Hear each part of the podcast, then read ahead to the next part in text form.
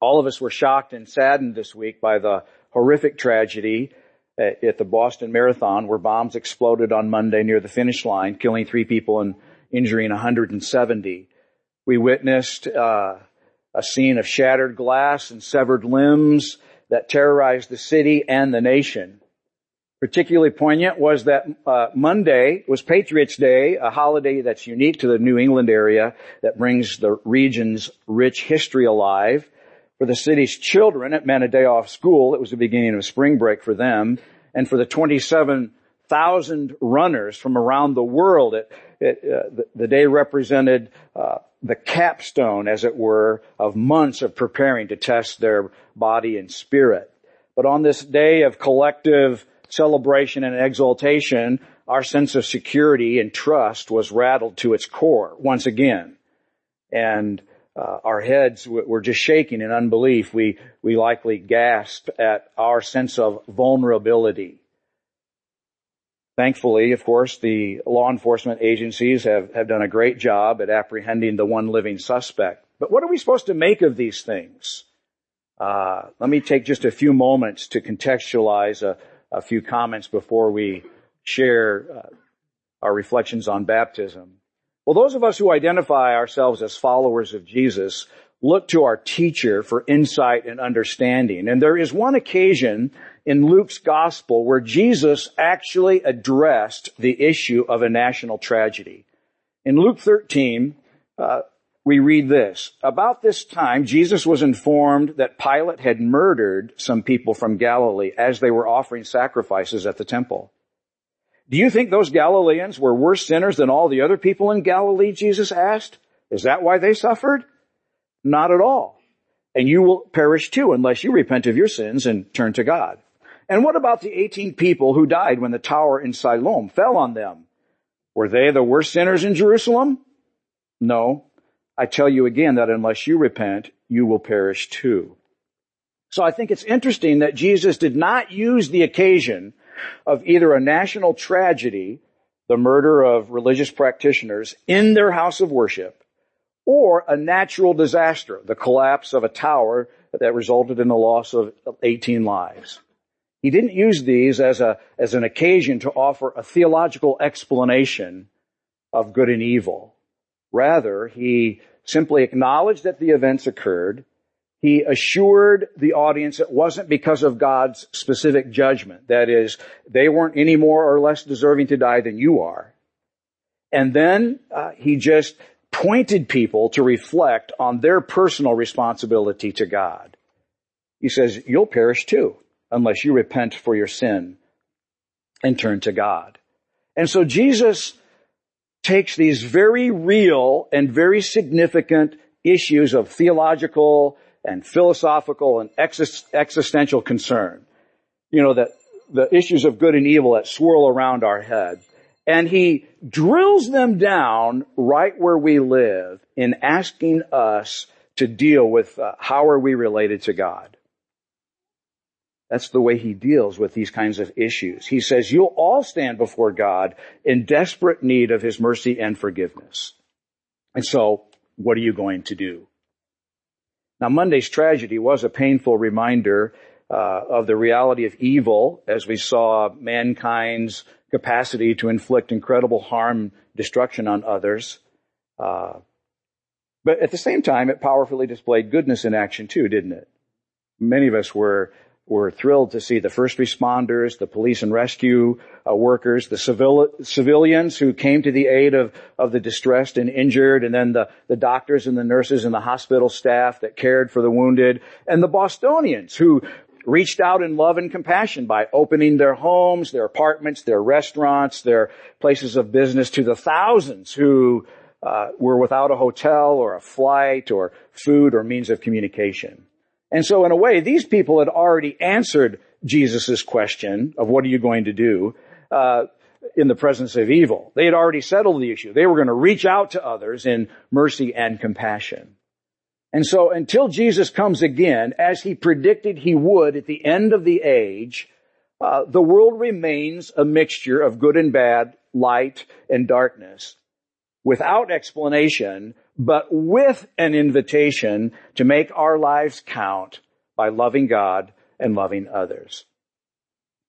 Now this morning we're privileged to uh, witness the public profession of 11 people who have decided to answer Jesus' question by turning from sin and selfishness and fully following him. And they're celebrating this life-changing decision in water baptism. And we're just thrilled that we get to be a part of it. So let's pray.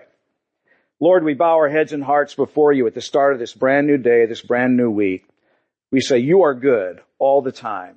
And we're grateful, God, for life and breath and soundness of mind, health of body. We thank you, God, for every good and perfect gift that comes from you, the Father of lights, in whom there's not a hint or a shadow of turning. We pray the prayer you taught us to pray. May your kingdom come. May your will be done right here on the earth as it's done in heaven. And not just in this room, Lord, but right next door in Vineyard Kids and in our communities, Lord. We, we just welcome your kingdom to come in all the ways that you know we need. We honor your presence here today. We say, welcome, Holy Spirit. In Jesus' name, amen. Well, healthy families celebrate, don't they? Whether it's an anniversary, a birthday, a graduation, a promotion, hey, making the honor roll, you know, Families celebrate, and we do that in lots of different ways. Well, God's family has been celebrating uh, for thousands of years now. And in the Old Testament era, God specifically commanded that his people punctuate their life with a weekly Sabbath, no work, only rest, and then with three annual one week celebrations called feasts, where they would gather with family and friends. They would eat. They would sing. They would worship. And they would express thanks to God for His blessing and favor in their lives. And then ever since the beginning of the church, nearly 2,000 years ago, God's people have continued to celebrate His work in their lives. We gather together once a week to worship as a community, and we gather together in, in, in, through the course of the week in smaller groups more intimate settings to both encourage and pray for one another, as you already heard Ruth describe. And when the church is gathered in both its large and small groups, communion and water baptism are practiced as part of the celebration. And these are both very simple, but very powerful symbolic acts that commemorate God's work in our lives. Now we've just read Jesus' invitation in the Gospel of Luke to repent of our sins and turn to God. To repent, uh, while it's a $25 religious word, what it really means is just that we stop. We reevaluate everything in life and then we turn from sin and self-centeredness to follow Jesus. That's what repentance really means. And then Jesus says that uh, at that point, our life story consciously intersects the story that God has already been writing in our lives. We become a follower of Jesus as he makes us brand new. And then he instructs us to commemorate this change by being water baptized. That is, we're to announce this decision to the world. Now, we unpacked the deeper meaning and symbolism of water baptism and all the related questions that swirl around it in a message I shared last week. If you're at all interested, you can hear that on our podcast by visiting our website. The address is in your program or by picking up a brochure about water baptism at the info center on your way out if you're curious. But today we're celebrating. We're celebrating with the 11 people who in their water baptism are pointing to three life-changing truths that I'd like to share with you right now. The first is that we are loved by God. This is the most profound and powerful news in all the world. God is good and He loves us. Now the Bible declares this life-changing truth with these words that you've likely heard or perhaps even memorized from the Gospel of John, the third chapter, where we read, Jesus said, for God loved the world so much that he gave his one and only son so that everyone who believes in him will not perish but have eternal life. You see, God created everything good. He placed the earth's original couple, Adam and Eve, into a beautiful garden in Eden where they had everything they could possibly imagine. God was their source of life. Love, significance, security, provision, all in God. But Adam and Eve deliberately disobeyed God when they yielded to the original temptation. They ate the forbidden fruit. And at that moment, sin entered the cosmos, the whole world system. And following right behind it came the curse of disease and decay and death. Mankind was now separated from God, perishing as it were, and under a sentence of physical, spiritual, and eternal death. But God, right there in the garden, initiated a plan of restoration where He would set everything back to right. And then through the centuries, as, as it unfolded, God's spokesmen, the prophets, pointed to a new day when God's kingdom would, would come to the earth through the Messiah, whose arrival would announce the dawn of a new age. And then at just the right time, God sent his son Jesus as the concrete expression of his inexhaustible, never-ending love his love and compassion for all people everywhere in order that he might reconcile all people back to himself. Now Jesus framed his mission this way. The thief or Satan's purpose is to steal, kill, and destroy, but my purpose is to give you a rich and satisfying life.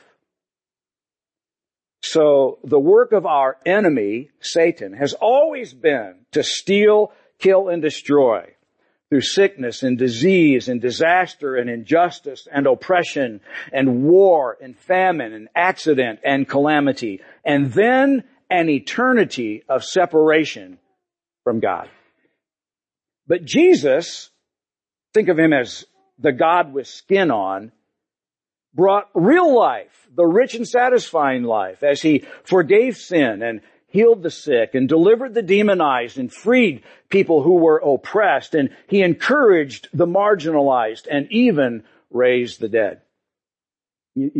Everywhere he went, in his words and his works, Jesus was demonstrating the, the inexhaustible and never-ending love of God the Father for all people in every age and every culture. The, the book of Acts describes Jesus' ministry this way, that he went around doing good and healing all who were oppressed by the devil. Acts 10:38. So Jesus was uh, going about rescuing men and women and children from the grip of Satan and his kingdom, and he restored them into the wholeness of God's order. It's called the kingdom or God's rule, where there was forgiveness and healing and peace and joy. And then God's love found its crowning expression in the cross of Christ. We just celebrated that event in Easter, where Jesus died for the sin of all the world so that everybody could be reconciled to God again. Now the apostle Paul described the powerful good news of reconciliation in his letter to the church at Rome, where we read this in Romans 3, beginning in verse 23. You can follow along in your Bible your Bible app, or the words will be on the screen as well. For everyone has sinned and we all fall short of God's glorious standard. Yet God, with undeserved kindness, declares that we are righteous. He did this through Christ Jesus when he freed us from the penalty of our sins. For God presented Jesus as the sacrifice for sin. People are made right with God when they believe that Jesus sacrificed his life, shedding his blood. So the Bible very simply and very beautifully uh, declares that we're made right with God by placing our faith in Jesus Christ, and this is true for everyone who believes, no matter who we are. Romans 3, 22. So the 11 people today are announcing they've responded to the lavish love of Jesus. They believe in Him and consequently their sin has been forgiven and they've been made right with God. They're now reconciled. It's important though to understand that while God's love is the most powerful news in all the world, it hasn't changed everything, at least yet. There's coming a day when Jesus will recreate the heavens and the earth and make everything totally new. We're told that in the book of Revelations, the 21st chapter. But until then, we live in the overlapping of two ages.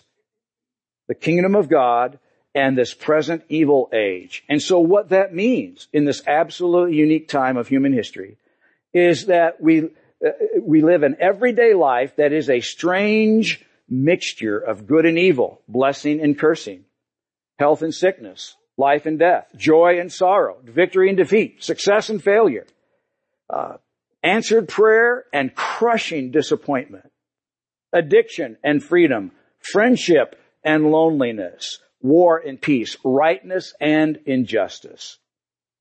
And when we look to the events of this past week, or any other week for that matter, that's filled with this strange mixture, you know, we might be tempted to conclude that, well, there is no God. Or that if he is, he certainly doesn't know what he is doing, or that he's not loving.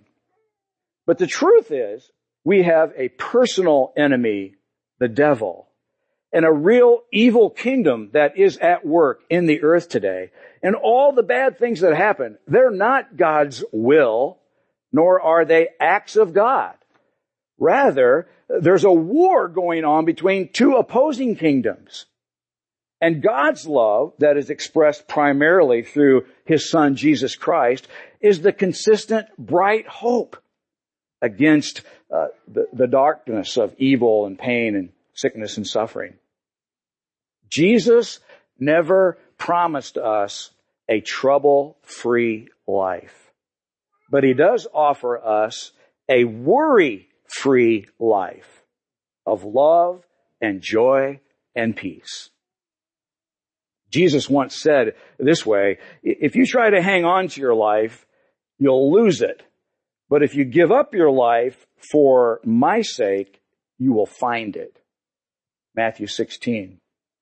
And the sooner that we willfully and consciously place our whole life that already belongs to Him back under his care, back under his rule, then the better off we are. And that's what these 11 people, young and old, are going to be doing today. They're signifying and saying in water baptism, God, thanks for your love in Jesus. My life is yours. The second life-changing truth that we're celebrating today is that we matter to God. Now none of us as kids grew up wishing to be a bum, a drug addict, or a paper shuffler in a dead end job, did we? I hope not. No, we wanted to live a life of action and, and adventure and impact. Maybe as a ballet dancer or a fireman or a nurse or an artist or a musician or a movie maker or a NASCAR driver. Maybe a missionary, a, a major league sports hero or you know, a, a truck driver, a teacher, uh, an architect, an astronaut, maybe even the president. We're all born with a, a sense of mission. And, and quite frankly, I think this is part of what it means to be created in the image of God. Each of us matters to Him and we have a unique destiny to fulfill. We could say it this way, our lives are significant. Now on the night before his crucifixion, Jesus prayed a prayer to God the Father. It's recorded for us in John's Gospel, the 17th chapter. And Jesus prayed this phrase, I brought glory to you, Father, here on the earth by completing the work you gave me to do. Jesus brought God the Father glory when he completed the assignment that he'd been given. Similarly, each of us has a God-given work to do on the earth. And like Jesus, I think that each of us has the capacity to bring God the Father glory when we complete the assignment, the absolutely unique assignment that He gives to each one of us. That's what makes us significant. Of course, the $100,000 question that follows. What's the assignment? And how do we know? I'm glad you asked. Because I now want to suggest, not simplistically, but to, to suggest to you that each of us actually has two assignments. The first is a general call to fully follow Jesus as a full-time disciple right where we are. Now please understand, this is not to be confused with getting religion, being a faithful church attender, or trying real hard to be a good person, or even identifying your religious preference as Christian on the census. Mm-mm. Those are good things.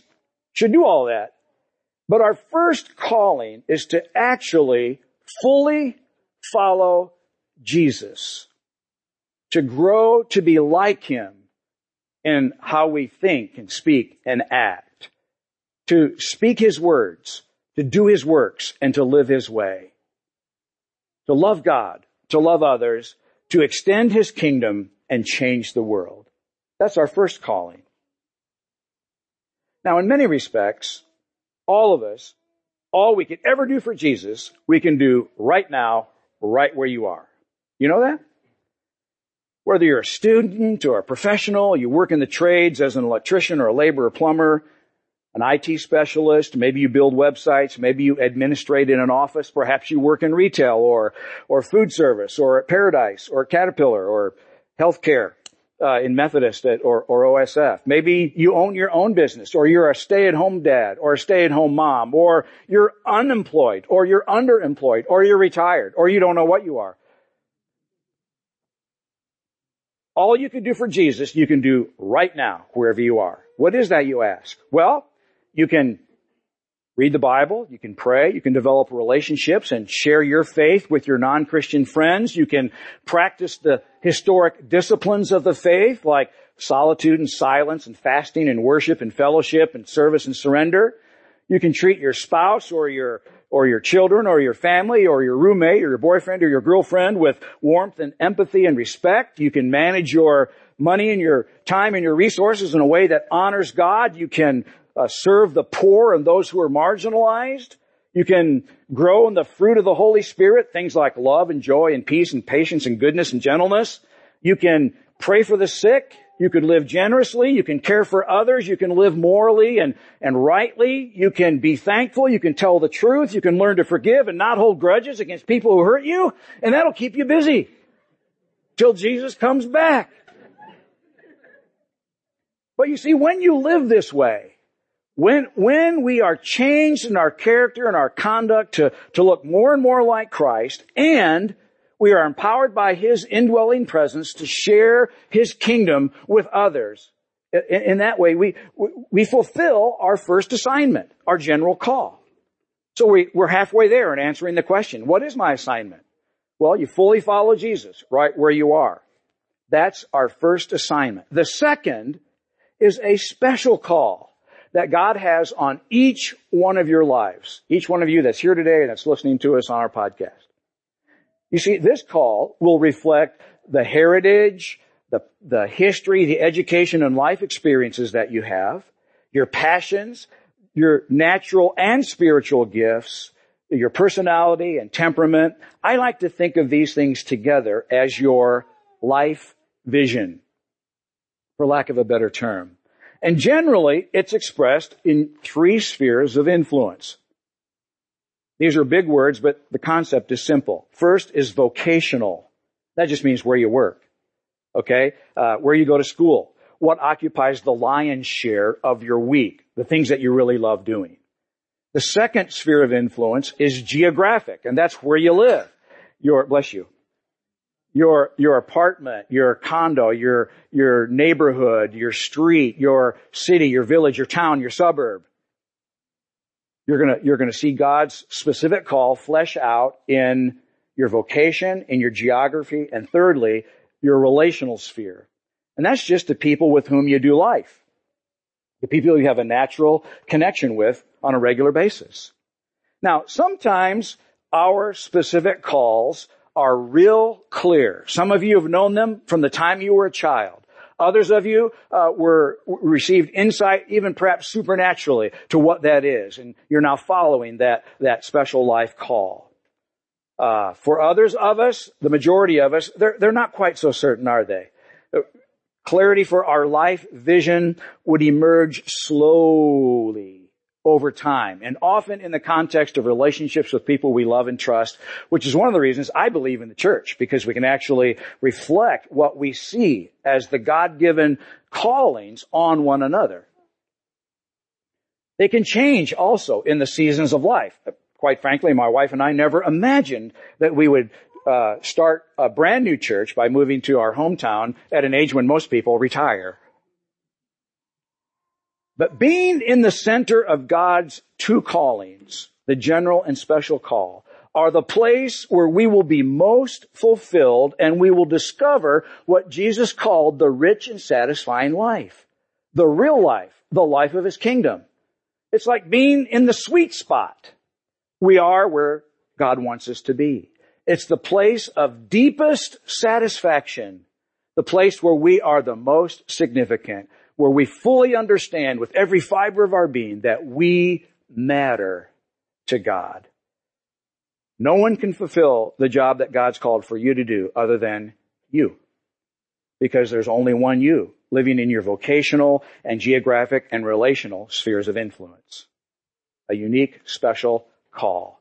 And today, in water baptism, our 11 candidates are saying, Jesus, I want to lean into your unique destiny, destiny for my life, and, and I want to more fully fulfill my special call. I want to be your full-time disciple. I want to live your unique God-given assignment.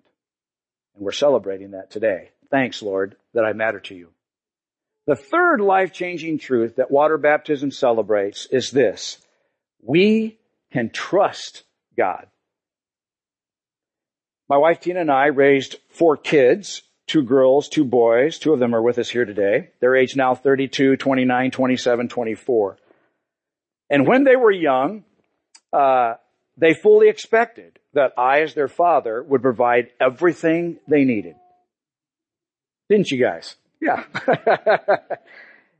the, they never imagined it any other way that dad would provide. A warm, safe, secure home, three square meals a day and lots of snacks between, a closet full of clothes, help on their homework, the car or truck keys when they needed it, you know, and later access to a college education.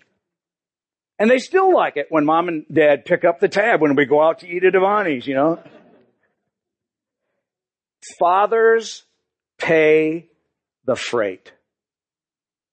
And without stretching the analogy beyond its limit, as God's children, we can trust our Heavenly Father for everything we need in life.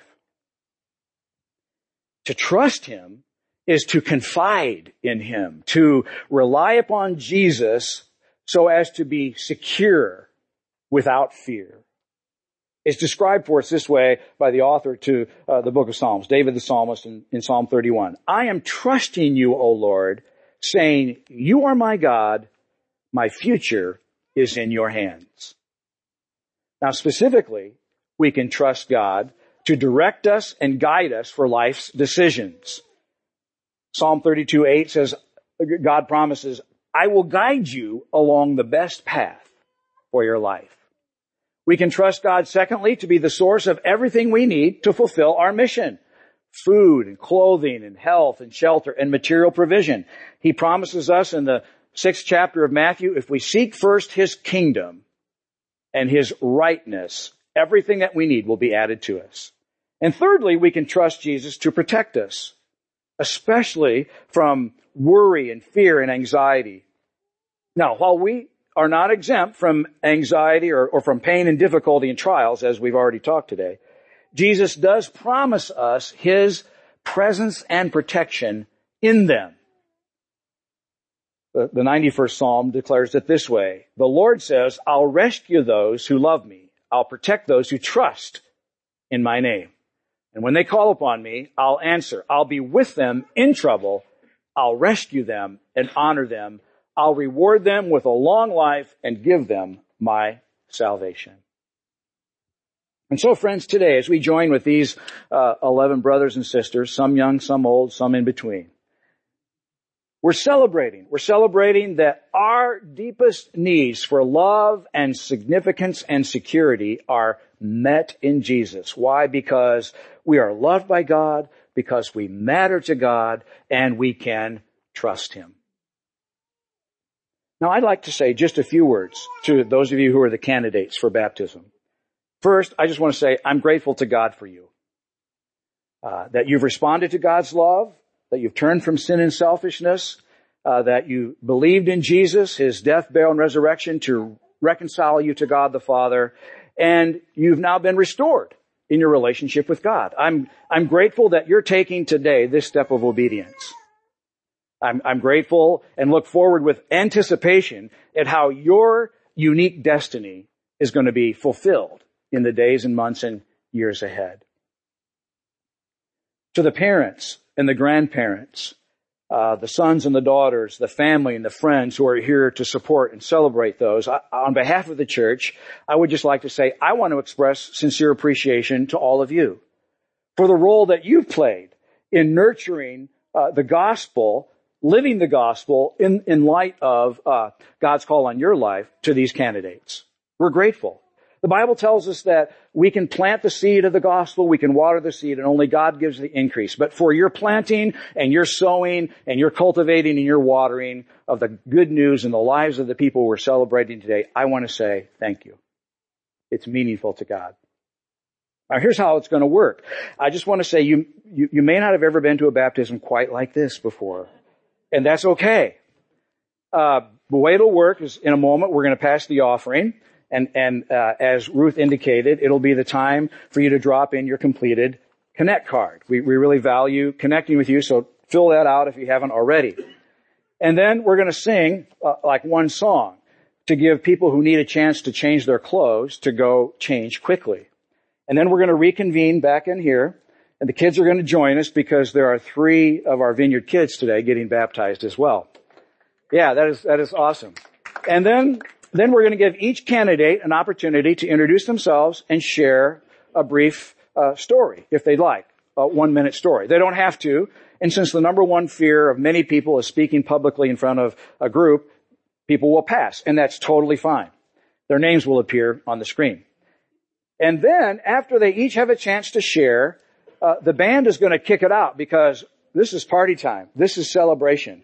And one by one, the candidates, let's start with the kids first, because, you know, sometimes they get a little, you know, anxious or we're going to start and they'll, they'll come up and then family and friends come up around the tank. If you're here visiting as a guest, join, take pictures, shoot video, holler, whistle, clap, do whatever you do to celebrate. Right? Because this is church and that's what church should be. A great celebration of God's goodness in our life. And we're just going to worship. And then after everybody has a chance to be baptized, they're going to go change their clothes quickly. And then at the end of the service, we're going to call them all up here in front. And we're going to lay our hands upon them because in the New Testament, one of the ways that blessing is conferred is through the laying on of hands. And we're going to ask that God fill them with the Holy Spirit. And you can join us in that prayer. You can surround the, the, the family members or friends that you've come.